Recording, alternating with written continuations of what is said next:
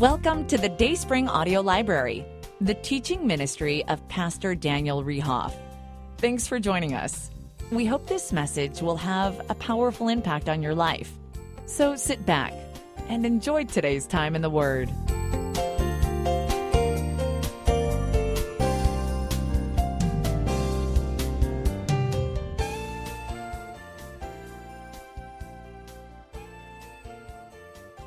And uh, we're kicking off a new series uh, today um, that uh, I think you're going to really enjoy. It's about a six-week series, and our big picture is we're going to talk about having the right vision, uh, okay? And uh, thinking about this coming year, you know, we're in the year twenty twenty.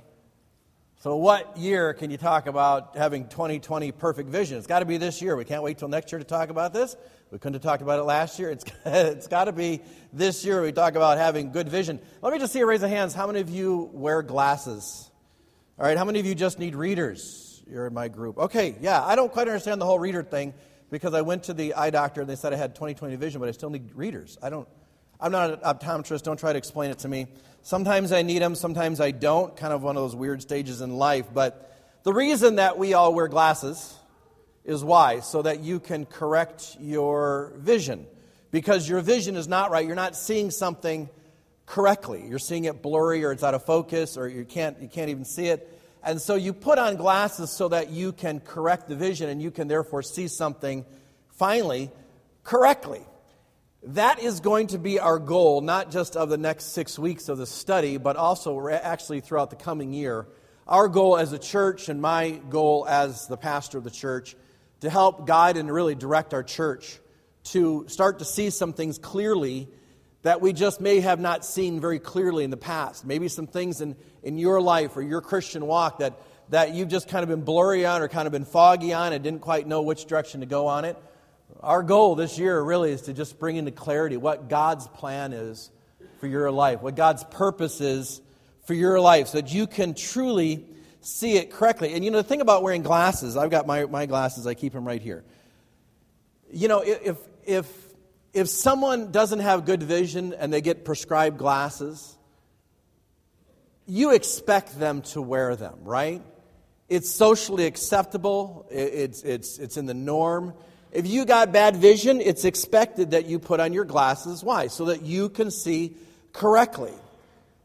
Church, in our Christian walk, and what we're going to focus on the next six weeks, the same thing. It it's expected. It's it's expected as a Christian that if there's some areas that, that we need help understanding, that we put on God's glasses and we start to see things as God would have us to see them, okay? It's normal. It's expected. It's not anything to be embarrassed about. It's not something to be ashamed about. It's just that I didn't understand this principle. Okay, good. Okay, good. But now you're going to have a chance to understand a principle, and, and it will be expected of us to put on our biblical reading glasses to see things the way that God wants us to see it, okay? And so that's kind of how we're going to think about it, and, and my goal this year, as I said, is to really kind of bring some things into light that I think sometimes that we as a church, maybe individually, maybe it's just me, that we struggle with some things.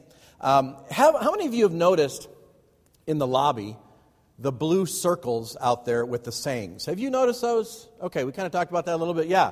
All right. Uh, those those five sayings are the five things that we are going to focus on the next six weeks. Oh, wait a second. Pastor, we got five things we're going to talk about, but we've got six weeks to do it. Yeah.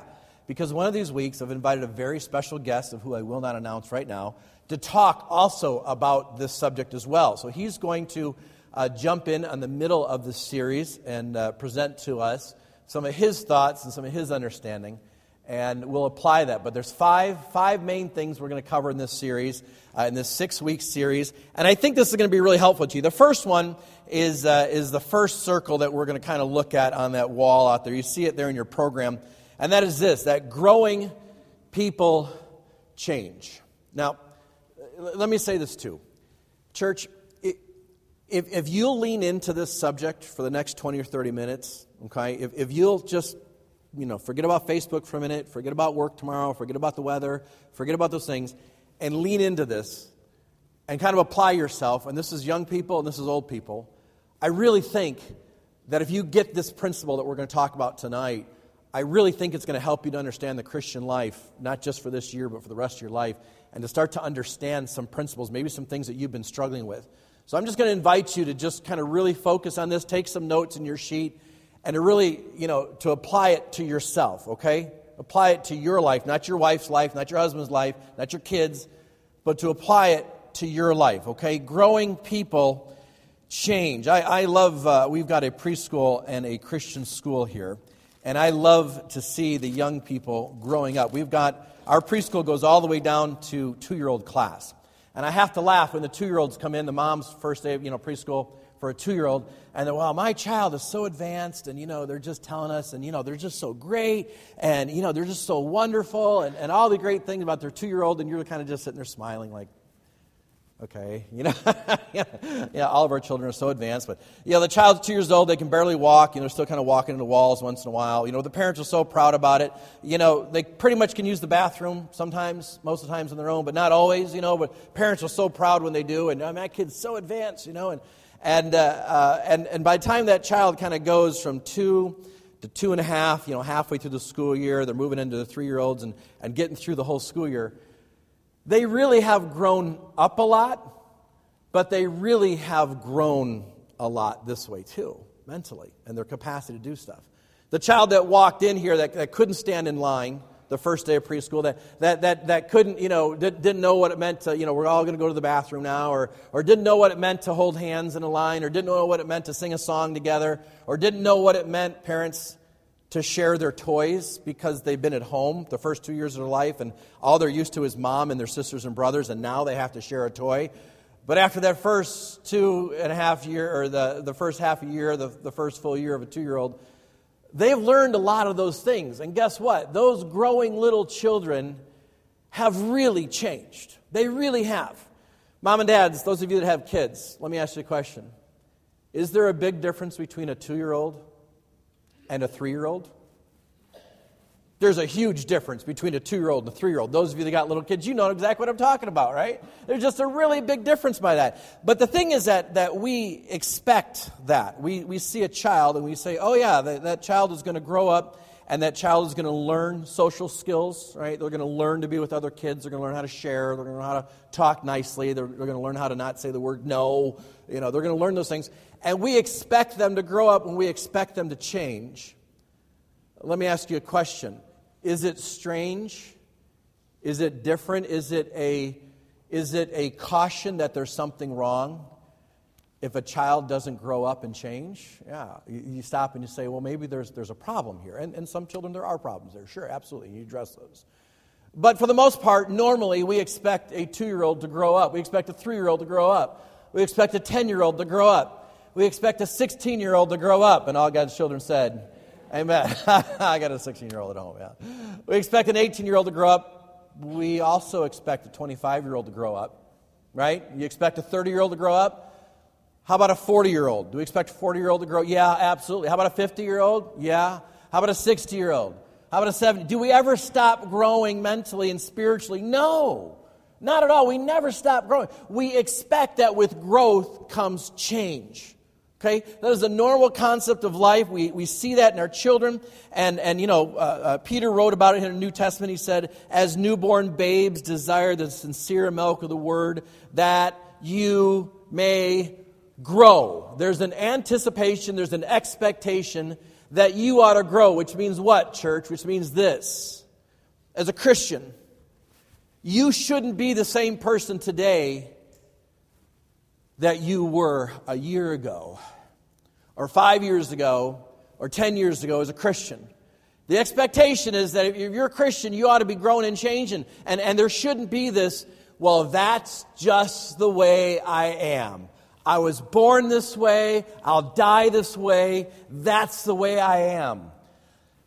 No, that's not in the Bible. Well, Pastor, you don't understand. I'm German. It doesn't matter if you're German, you know, whatever, it doesn't matter. There's an expectation that we're to grow up and that we're to change in our Christian life and that we're to mature and that we're to, we're to do the things that God would have us to do in our Christian life. You know, I used to think, I'll tell you this, when I, when I was a new believer, my, my kind of my original theory about growing up was that as long as I don't do wrong things, then I'm maturing as a Christian. You know what I'm talking about? In other words, this, as long as I'm not sinning, then I must be a spiritual person. Okay? As long as I'm just not doing the wrong thing, I'm just, here's the line, I got the checklist, I'm obeying all the rules. Give me the rule list.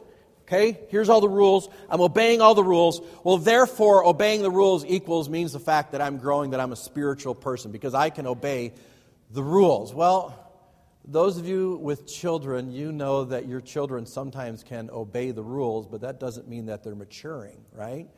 It just means that they learned how to obey the rule and they're they're escaping your wrath. That's all that it means. Because that's kind of half the truth. That's kind of the half of the whole thing. You know, if, if that was just true, then then all we had to do is just obey the rules and do the right things. And here's what we could do, guys. We could just move into a, a cave like a monk and just live there and just do all... We're not doing bad things, but we could just always, you know, put ourselves in prison or something like that to where we only just do the right things, put ourselves at home, and we're not we're not outside the box at all, and we only do the right things. But just doing the right things is only half the conversation, and that's not all of it. But what about this, Pastor? What about if I just know all the right things? Well, there's an awful lot of people that know the right things. It doesn't make them spiritual. You could have someone who's a, a seminary professor who knows all the books of the Bible and can read in Greek and can study and tell you things in Hebrew that you'd never even dream of, and, and all this biblical knowledge. But just because you know all the right things, it doesn't make you spiritual either. You may be educated, you may be smart, you may have some college debt, but it doesn't make you a spiritual person. So, Pastor, tell me, what, what are some things that I need to know if I want to grow spiritually, and if I want to learn things spiritually, and if I want to see change, spiritual change in my life? I'm going to give you a couple things today. I want you to write them down in your notes, and I think you're going to find this very practical and very helpful. Four things here, that some basic truths that we need to know if we're going to grow spiritually, if we're going to mature spiritually. Number one, if you're going to grow, you're going to need to learn to grow. Okay? If you're going to grow spiritually, you're going to need to learn to grow spiritually. Second Timothy chapter two, verse fifteen. This is a, a, a, a letter written to a pastor. Interesting, it's written to a pastor, and the guy who wrote, his name is Paul. And Paul says to this guy, Timothy, Pastor Timothy, Pastor Tim, first word there of chapter two, verse fifteen, says study. Pastor Tim, you're going to need to study. Study what? Study to show thyself approved unto God, a workman that needs not to be ashamed, rightly dividing the word of truth. You're going to have to study. Study is necessary. Church, you cannot be Christ-like unless you know what Christ is like. Okay? You can't be Christ-like unless you know what Christ is like.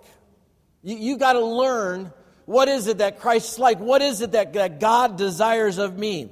You know, you can't just wing it through your life and just start making decisions in your life and raising your children just by, well, I'm just going to, you know, these are my own ideas.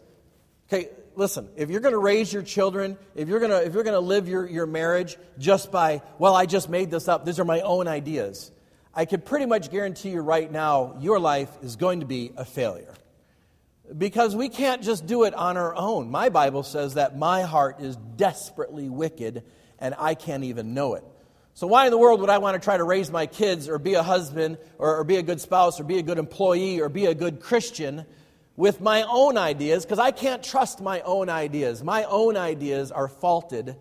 And my Bible says they're desperately wicked. You just can't make it up. You can't figure it out on your own. No, you've got to study to see what is God's plan for my future. What is God's plan for my life?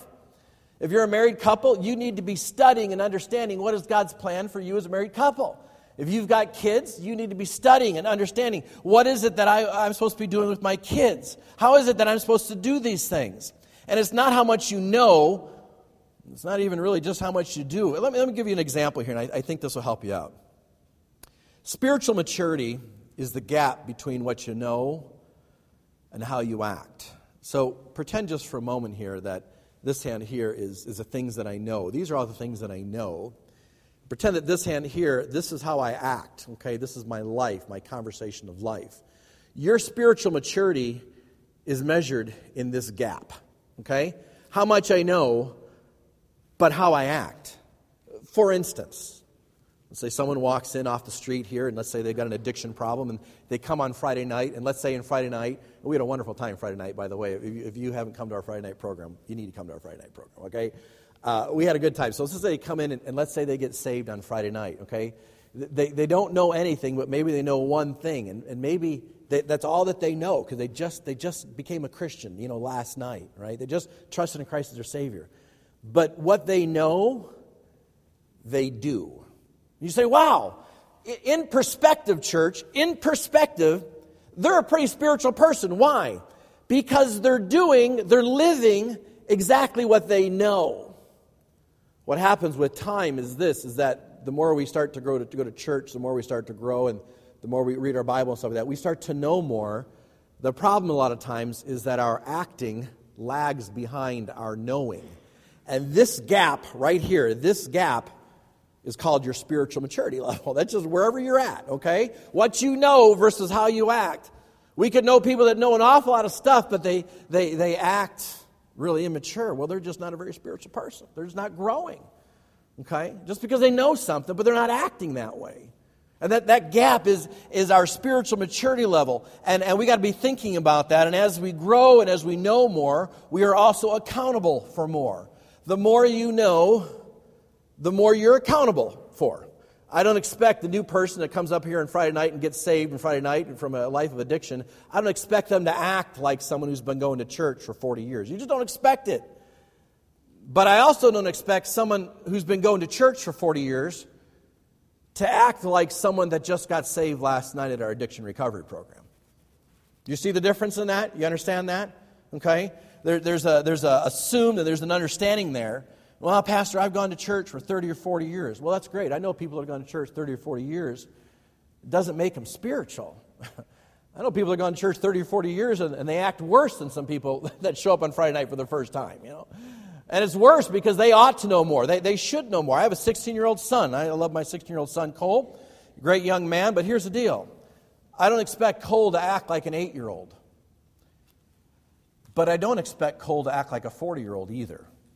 What do I expect Cole to act like? I expect him to act like a sixteen-year-old, right? Okay, it's weird either way. If he acts like an eight-year-old, you say, well, that's kind of weird, right? And if you got a sixteen-year-old that acts like a forty-year-old, those that are over forty, you sit there and go, boy, that's weird. You know, that kid, you hit them across, you know.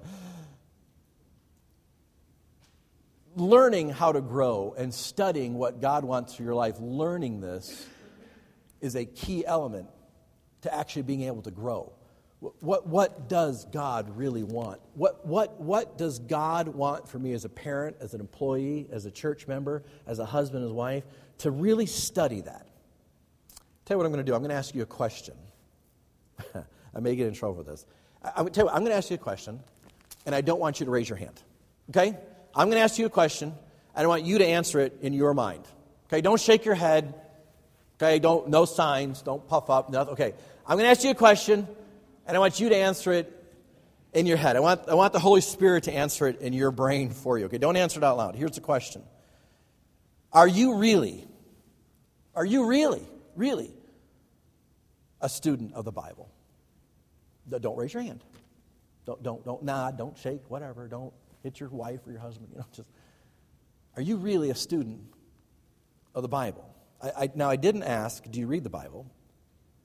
I said, are you a student of the Bible? Do, do you study the principles of God's Word? Do you have a plan in place? Do you have a, a concept? Do you have something, some way that you're studying the Bible? Now, that may not just be opening up this book and reading it, although that is good and highly recommended. But there's a lot of ways you can study what God's plan for your life is. There's a lot of ways you can study the Bible. You can listen to a podcast. Our church, we put all of our messages up online. You can listen to those. A lot of other good preachers and good podcasts. A lot of good Christian books. You can read a lot of good Christian books. Sure, yeah. There's good Christian radio. There's a lot of there's a lot of things you can do. Okay, and if you're at a different stage in life, there's a lot of things that you can be doing to study it. But but are you truly? Have you ever thought about this? Am I a student of the Bible? Am I a student of of what God has for me in my life? Well, Pastor, you know, I tried to read the Bible, but it's just too confusing. Now, hold on a second. Let me let me just talk. If, if that's your statement, if you said, you know, Pastor, I tried to read this, but it's too confusing. Let me give you a hint on how to read it, okay? I'm going to tell you right now how to read it to make it easy for you. Ready? If you say it's too confusing, here's what I want you to do. I want you to find an easy book of the Bible. Let's say we start with the book of John, Matthew, Mark, Luke, John. Start with the book of John. And here's what I want you to do. This is easy. I just want you to read it. Listen. Read it. Listen. Until you find a part you do understand, okay? So if you're reading it and I don't don't understand, don't understand, don't understand, oh, I understand that verse. Great. Then you stop on the verse that you do understand and you just pray about that. You just praise God. God, I am thankful I understand that verse. That verse makes sense to me. And you just say, God, I don't know what you got for me, but that's a verse I understand. I think I can get that one. I got that verse. A lot of verses I don't get, but the one verse there, I can get that one verse. Okay, does that sound pretty easy? Just read read until you find something you do get, and then praise God for it and pray pray about it, okay? Now, as you get older and you get more mature in Christ and you, you, you, your Christian life kind of goes on, then you ought to start reading until you find something you don't get. And then you stop on the things you don't get, and then you pray about it. And say, God, I'd really like to get this. What does this verse mean? You know, but but for right now, just start with something that you do know. And just say, God, this is something I, you know, I haven't made time for this, but I do read this, and I do get this verse. And I'm going to stay here, and I'm going to read about this. I'm going to pray about it. I'm going to praise God for it. I'm not going to get discouraged if there's something I don't get, whatever. I'm just going to do something. Listen, everyone in this room can do something, okay? You you can listen to a podcast. You can read a book. You can you can read a devotional. You can read your Bible. Okay, there's a lot of things you can do to, to improve your life, to grow as a Christian. Right? There's really, at this stage in, in, in America and in the world today, there's there's really is no excuse. All right, we talked about in our ten o'clock uh, get-together about the history of the Bible. And for years, people, you know, would fought and, and they died literally to get their hands on a copy of a Bible. You would spend an entire year's salary to buy a copy of this only to have it taken away and have your family killed if you had it. You know, and now all of us have like ten of these laying around. Our, you know, our Bible, you know, on our app, our phone. We've got ten different versions. Th- there is no, there is no excuse nowadays that, that we can't learn. Okay, that we can't study God's Word. That we can't study whatever phase in life we're in. If you've got, if you got young kids, parents, listen. If you got young kids, you need to be reading a Christian book about how to raise young children. All right, and all the, all the preschool teachers I see, they're all shaking their head. Yes, okay. I, I'm amazed, and I'll just tell you this, I'm just amazed, heading up a very large preschool here that we have, at the number of parents that, that just don't take any involvement as far as raising their children, you know, personal. And they'll say, what can I do to help my child obey or not throw a chair across the room or whatever it is? What, and you'll you'll recommend to them a book or, or give them, you know, a pamphlet or something on, on chi- well, I don't have time for that. Instead, I'd rather chase my kid around the room yelling at him for hours at end and just chasing them. No, I think personally I'd rather read about it and do it right, right? You got older kids, you got teenagers, parents, you need to be reading books about teenagers, about teenagers dating, about teenagers going through adolescence. You need to be studying stuff like that so you are ready to help your children make those kind of answers. And and you'll have the answer, parent. Listen, you'll have the answer when, you, when your child's asked about doing drugs. You won't sit there and go, oh, whoa, duh. You'll have the answer when your child asks about sex, okay? You'll have those answers. What's the Bible say about this? What's the Bible say about gender? You'll have those answers. Your kid gets older, gets uh, in the twenties, you, you ought to be understanding. You ought to be understanding newlyweds. You ought to be thinking about that. Why? Well, I'm not a newlywed. Yeah, but your kids are. You need to be helping them with that. Whatever stage in your life in, you need to be thinking about that, finances or whatever, and saying, God, what is it that I need to be learning right now? What's an area of my life that I could be growing in right now? All right, number two. We've got to keep moving here. Number two. Number two. This is, if you want to grow, I just want you to remember this. I want you to remember this, that separation is bidirectional. Pastor, what in the world does that mean? Separation is bidirectional. Well, here's what I mean. It means that in the Bible, there's a lot of times when the Bible says separate from something, okay, from something. But every time it says from something, it also says to something, okay? So it's bidirectional. You separate from something, but you separate to something as well. In other words, you put off this, but you put on this. A lot of times, a lot of times in Christianity today, we're, not at this church, but there's churches that will spend all their time focusing on all the things they're against. Don't, don't, don't, don't, no, no, no, don't, don't, don't. But they never spend time about yes, yes, yes, yes, do, do, do, do this. Okay? It's bidirectional. You don't just separate from something. Every time the Bible says get away from this, it says the reason you get away from this is so you can go to this. Okay, there's something better. I have a better plan. I have a better choice. I have a better thing for you here as well. Ephesians chapter four is the one we always think about. Ephesians chapter four, verse twenty-two, that you put off concerning the former conversation of the old man, or the former lifestyle. So the Bible says, listen, you put off those things of your old lifestyle. Now, I don't have to make a list, and I'm not going to make a list of your old lifestyle. You know what your old lifestyle is, okay? I, and everyone here in this room, it's a little bit different. But I don't have to tell you what your old lifestyle was, okay? He says, as a Christian, you put off those things. In other words, this. I'll, I'll put it in real clear English. Stop acting like the unsaved.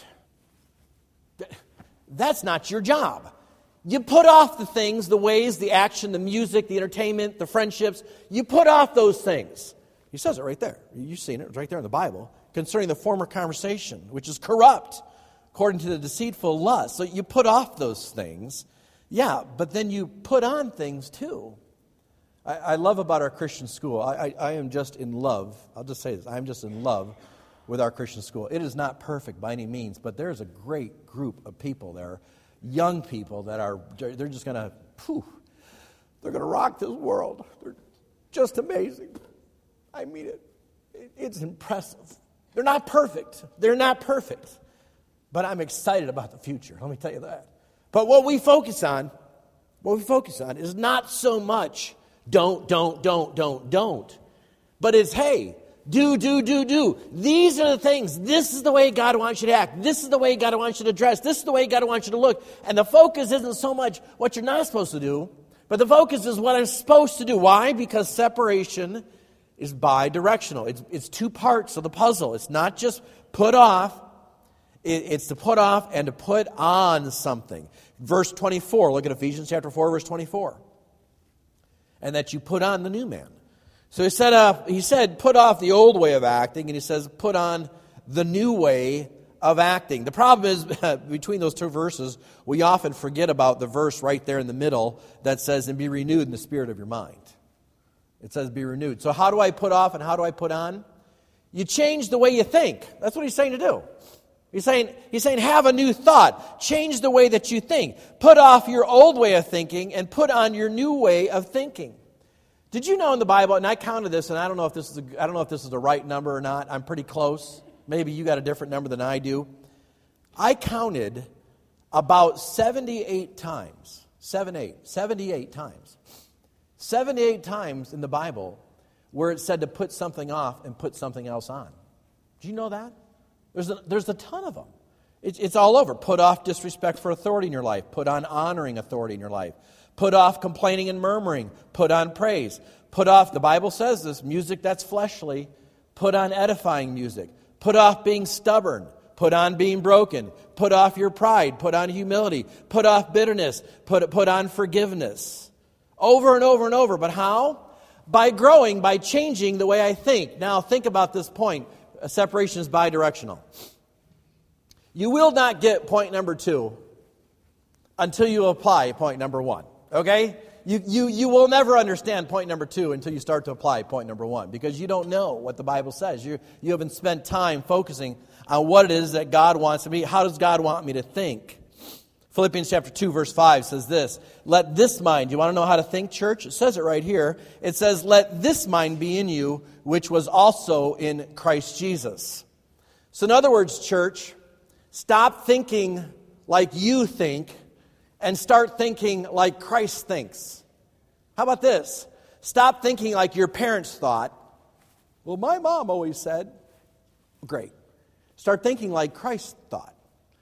Well, my pastor always said, stop thinking like your pastor thinks. Start thinking like Christ thinks. Well, they said, start thinking like Christ thinks. Put off what, what you think. Put off the ways you think is supposed to be doing. Put off what society says is cool. All right, that's real easy. Turn off the T V and YouTube, and you should be fine with that. And say, what is it that Christ would have me to think? How is it that Christ would have me to act? What is it that Christ would have me to do? Number three, third one on here, if you want to grow, growing people change. Number three, understand this. Sin is optional. Oh, Pastor, that sounds so obvious. Romans chapter six, verse eleven. This is an interesting passage, Romans chapter six, if you got it in your Bible. Romans chapter six. Starting with verse eleven, he says this, likewise reckon. Take your pen and underline the word reckon. Reckon means to reconcile. So when you think of the word reconcile, what do you think of? Well, back in the old days, you'd have a checkbook, and you have to reconcile your checkbook, all right? I don't, you know, you have to do that. You have to reconcile. So he says there, the Paul says, speaking to the, the church in Rome, he says, church, you know, you need to reckon. You need to reconcile yourselves also to be dead indeed unto sin. So what do you need to reconcile? That you also yourselves are dead indeed to sin. You're dead to sin. But you're alive unto God through Jesus Christ our Lord. Look at verse twelve, underline the first two words. Let not sin, therefore, reign in your body.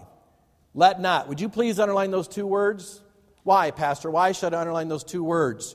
Because those two words prove to me that sin is what? It's optional, right? There's obviously, there's a choice there. Don't let sin. We have an option. Let not, you have an option, therefore, for sin to reign in your body, and that you have to obey it. And the lust thereof. Look at verse thirteen. Neither yield ye your members as instruments of unrighteousness. So the word neither also means, also means that there's a choice. Are you seeing a pattern in these few verses? There is obviously, there's a choice to sin or not to sin. He's saying you don't have to do it. Let not. He says neither let it be like that. But yield yourselves unto God as, as those that are alive from the dead, and your members as instruments of righteousness unto God. Now look at the next verse, verse, verse fourteen. For sin shall not. You've got an option. You have, you have an option here. You don't have to sin. Sin shall not have dominion over you. Pastor, what, is, what does it mean? To have sin have dominion over me, to dominate me. Well, before you were a Christian, before you were a Christian, sin dominated you, okay? Why did sin dominate you as a Christian, or before you became a Christian? Because you had no choice. It doesn't mean you were a bad person. You might have been a really good person before you were a Christian, but but there was no battle there. There was a, sin sin dominated you because there was no, nothing else there. What does it mean to be dominated by something? When I was, uh, a few years back, when, when my boys were a little bit younger, we used to play basketball a lot because they were getting ready to be on a basketball team. And I played basketball a lot with Bryce and Cole. And when I played with Cole, I would I would dominate the inside area, okay? Now, he would argue that all day long, but I got proof that he did this. So if he'd come up to drive the lane on me just because he was he was, he was younger, he was smaller, you know what I'm saying? And and big old Dad was sitting right there by the basketball, uh, by the, and the key there right by the hoop, and Dad would dominate that, and, and, and Cole could do nothing about it because I dominated him in that area. What's the proof of that? Cole's over there shaking his head no. The proof of that is this. Cole became an extremely good three-point shooter. Why? Because because I dominated him down by the basket. He couldn't do anything just because I was bigger than he was. So he had to go way outside. He had to start shooting threes. Now, interesting. Times have changed. Uh, he's grown up. I've grown up. Now thing, roles are reversed. Now he dominates inside in the key. And guess who's learning the three-point shot? I'm not going to make a basket on Cole if I'm close to him. There's just no way. I got to pull back, man. There's just no way. But but that's the idea, that that that sin dominates you. There's nothing you can do about it. That the, that's the only choice you have. Romans chapter seven, verse five. For when we were in the flesh, the motions of sin, which were by the law, did work in our members to bring forth fruit unto death. So when you're in the flesh, or when you're, when you're in the flesh, you, you yield to sin, okay? We all have weaknesses. We all struggle. The key what this verse is saying is instead of yielding to what sin wants in our life, we have to yield to what God wants in our life because we don't have to sin. Go down to verse eighteen, and this is Paul saying this. For I know that in me, that's in my flesh, dwells no good thing. For to will is present with me, but how to perform that which is good, I find not. This is the greatest Christian that ever lived. He wrote this passage and said, I'm struggling. You know, this is a tough thing. I, I want to do what's right. I just keep messing up. Verse nineteen, for the good that I would, I, I do not. But the evil which I, I would not, no, that's what I do. I'm adding the emphasis. Verse twenty, now, if I do that, I would not. It, it's no more I, I that do it, but sin that dwells in me. I find then a law that when I, I would do good, evil is present with me. In other words, if, if I could start to renew my mind, if I could start to change my thinking, then I can start to reconcile. Paul must have been Southern to say reckon. I can reckon myself dead unto sin. Why? Because I can yield myself unto Christ. I can make a decision in this moment of temptation this way or this way. I, I can do that now. I'm a Christian. I can yield to sin and follow after sin, or I can yield to God in my life and say, you know what, I, I don't I don't need that, and I don't have to do that. I I don't have to do that anymore. I, I don't have to drink that, smoke that, watch that, listen to that, be there. I, I used to have to, but I don't have to anymore. Why? Because I have a choice now. I have a choice that I can separate from that, and I don't have to be part of that. I don't have to do that. Well, but Pastor, I can't help my sin. Hold on a second. Hold on a second. Did Christ ever tell you to do something that he knew you couldn't do? No. My Bible says that with Christ, all things are what? Possible. If Christ said it's possible for you to say no to sin and that sin is optional, then my Bible tells me that we have a choice to sin or not to sin, okay? I'm not saying it's not a struggle. I'm not saying sometimes it's hard. I'm not saying you don't feel like the weight of the world's on your shoulders and you have to you have to act out your addiction. But my Bible says we don't have to. There is a way of escape. We feel like it sometimes, that there's no way out, but my Bible says no, there, there is a way. I do not have to sin. Tell you what, church, let's do this real quick. We got one more point to cover, and we'll be done. Would you repeat after me? Repeat after me. I do not, I do not. Have to sin. Have to sin. Let's try it one more time. I do not, I do not. Have to sin. Okay, that, that that's as that's as that's as good as gospel of any gospel verse I've ever given you from the Bible. Okay, that's there. You may feel like it. The temptation's there, but I don't have to. I can choose to do the right thing. I can choose not to have anger. I can choose not to have depression. I can choose not to have anxiety. I can choose not to have worry. We can, we can choose those things, okay? We can make a choice to those things. We can choose those things. Well, Pastor, you don't know my life. You don't know my husband. You're right, I don't, but God does. Amen, church? Amen. And as you grow and as you start to change, you're going to find that that gap is going to start to shrink. That gap will start to shrink, okay? Uh, I tell you what, we're, we're gonna we're gonna we're gonna hold on this for right now because I want to keep moving for the sake of time. There's something else I want to talk about that I think is just really important when we talk about growing people changing. I, I want to give you a challenge, okay? That we're gonna do as a church for an entire year. Whew, it's the first Sunday of the year, so we have fifty-two weeks, fifty-one after today. I don't know, this is a leap year. Do we have an extra one? Probably not. But I'm going to give you a challenge that I want you to do, and it's going to go. It's going to coincide with our series that we're going to do, but you're going to get it, okay? That that's going to help you to think about this passage and this, this keynote of growing people change, okay? Let's take a look at this verse, Luke chapter ten, verse two. This is a verse that throughout the coming year we're going to refer to on occasion, and kind of a verse that the next six weeks I'm going to refer to an awful lot because I think it has to deal with the vision of our church. Therefore, said he unto them, this is Jesus talking to the people, the harvest truly is great, but the laborers are few. Now, can we just pause for a second? How many of you have seen a meme on Facebook or a plaque at a Christian bookstore, and it shows a picture of the wheat field, right? And it says in that thing, it says, it says the harvest is great and, and, and the laborers are few. You know, how many of you have seen something like that? We've all seen something like that, right? You know, I've seen some of them, because I was actually looking for it, and I've seen a lot of them that say, pray for the harvest. Pray for the harvest. Got me thinking. Wait a second. Does that verse say pray for the harvest? What does the verse say? Keep going.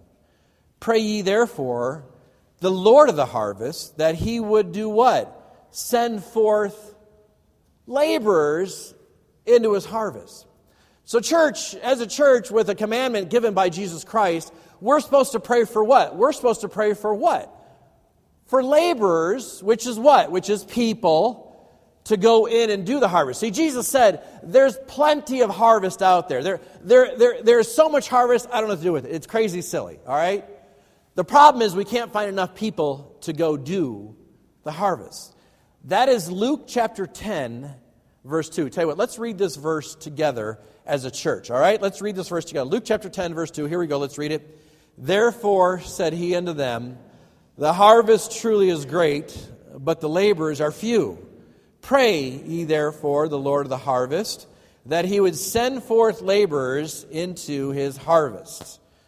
So, church, here's what we're going to do this coming year. I think it's going to be fun, and you're going to enjoy it, and we're going to challenge each other all year to do this. Okay, On the way out the door today, when you leave when you leave the auditorium today, you're going to be given a business card uh, this size, and it has just the numbers ten, ten oh two on it. Why? Because that's Luke chapter ten, verse two. On the back of it is the verse, Luke chapter ten, verse two, okay?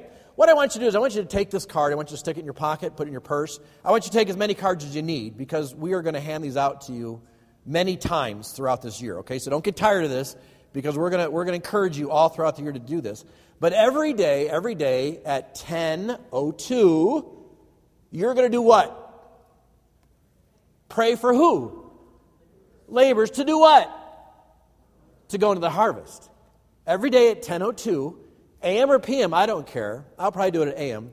I'm hoping I'm asleep by P M. But every day at ten oh two A M, I want you to put this by your computer, put it in your locker at work, put it on your, your dashboard of your car, put a reminder on your phone, put it wherever you need to put it. And again, we're going to remind you all throughout the year, we're going to hand, those, hand out these cards and just keep reminding you every day that you will just pray for the laborers. You just pray, God, would you send laborers into the field? God, would you send laborers, maybe even from our church, into the field? And and maybe this prayer is, is ten seconds long. Maybe it's a minute. Maybe it's ten minutes. It, it, it doesn't have to be an hour. You just have to pray the verse. Just just pray the verse. Hey, dear God, I'm praying that, that, that you would send forth laborers into your harvest. I don't know what that means. I don't know how that's going to apply to my life. I don't know how that will affect our church. But I'm just praying right now that you would just send laborers into the harvest. Because apparently, church, apparently there's not a shortage of harvest. Apparently not, right? What's the shortage? The people to go harvest. True enough? Does everyone get that simple concept? All right. Good. So we're going to we're going to we're going to focus on that a lot throughout the year. And today as we talked about growing people change. Growing people change. Do you think, do you think by you praying this verse that maybe you could change this coming year? Do you think God can work in your life this year? Can I get an amen? All right. Do you think if you pray this every day for a year, do you think God would work in your life? Can I get an amen? Amen. Some of you are going, I don't know if I want to pray that verse. Okay, it's not my idea. It's Jesus Christ's idea. Okay, and it's not a suggestion. It's a what? It's a commandment. So we need to do it. So as a church, every day at ten oh two. And I'll, I'll Facebook you once in a while, or we'll put something out, send a text out, just remind you to do it. We're going to have our school kids do it every day at ten oh two.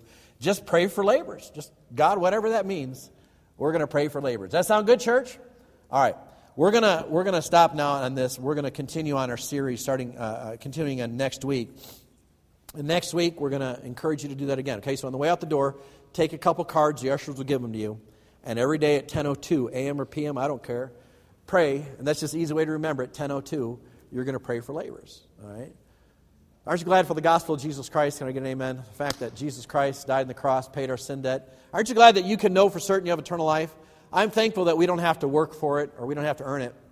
Um, uh, I've heard I've heard preachers give give a real nice presentation of the gospel in the past, and they've done really nice about how it's by grace you're saved, but then they tag church membership onto it, or they tag you need to be baptized onto it. They're, they're tagging something onto it. Salvation is not when you've done your work, but when, you, when you've totally relied on the fact that Jesus Christ died on the cross and paid your debt. Look at this verse. For by grace are you saved through faith. It's not of yourselves. It's a gift of God, not of works. There's an awful lot of awful lot of pastors that won't say that verse. Not of works, lest any man should boast. What does it mean it's not a works? It just means it's not a work. It's nothing that you're doing. So in other words, if you're relying on something that you're doing, you're not relying on what Jesus Christ did on the cross of Calvary, church. Okay? If you're relying on you being a good person, if you're relying on you getting baptized, if you're relying on you joining a church, that's something that you do. And maybe those are some good things, but that's not what Jesus Christ did. When Jesus Christ spread his arms and died on the cross, he paid the sin debt for mankind. And God says it's not what you do. It's what my son did when he died on the cross. He was the payment for your debt. All you can ever do is just believe it. That's all you can do. That he died on the cross, buried, three days later rose again. That I believe that Jesus Christ paid my sin debt. That's all I can do. I can only believe that because I can't do it. Of course you can't do it. He knew you couldn't do it. That's why he said, I just want you to believe it. I want you to trust in what my son did for you. Okay? That's the story of the gospel of Jesus Christ. Let's have a word of prayer. We'll be done right now. Let's close with a word of prayer. Heavenly Father, we're thankful for our study today in the Word, and we're thankful, Lord, that growing people can change. I am thankful that we can change. I pray that I'm not the same person I was a year ago. I'm praying that everyone here in this room isn't the same person next year that they are today. I pray that we grow better, closer to you. Would you challenge us to grow, Father? Would you, please? Father, would you challenge us every day to pray for the laborers? You you told us to. Why aren't we? I guess this needs to be something we should be praying for. Help us to do it. Help us to be challenged in that. Lord, maybe there's someone here today who's never trusted you as Savior, but right now they understood that salvation's a free gift. Lord, would you work in their heart right now? Would you give them just a special blessing from on high today, Lord, that they realize that, that, that their sin, they can't go to heaven, but sin has been paid for in the cross, and all they have to do is simply trust, accept that. God, I realize I'm a sinner, but God, I can't pay for it. I'm trusting in you. I'm trusting in what your Son did. He paid my debt, so I don't have to. I accept that right now as the gift of salvation. Lord, if someone's doing that right now today, would you give them just a special blessing? Thank you for all that you've done, Lord. We're thankful for this church. We're looking forward to this coming year. The best really is yet to come here at Dayspring. In your name we pray. Amen.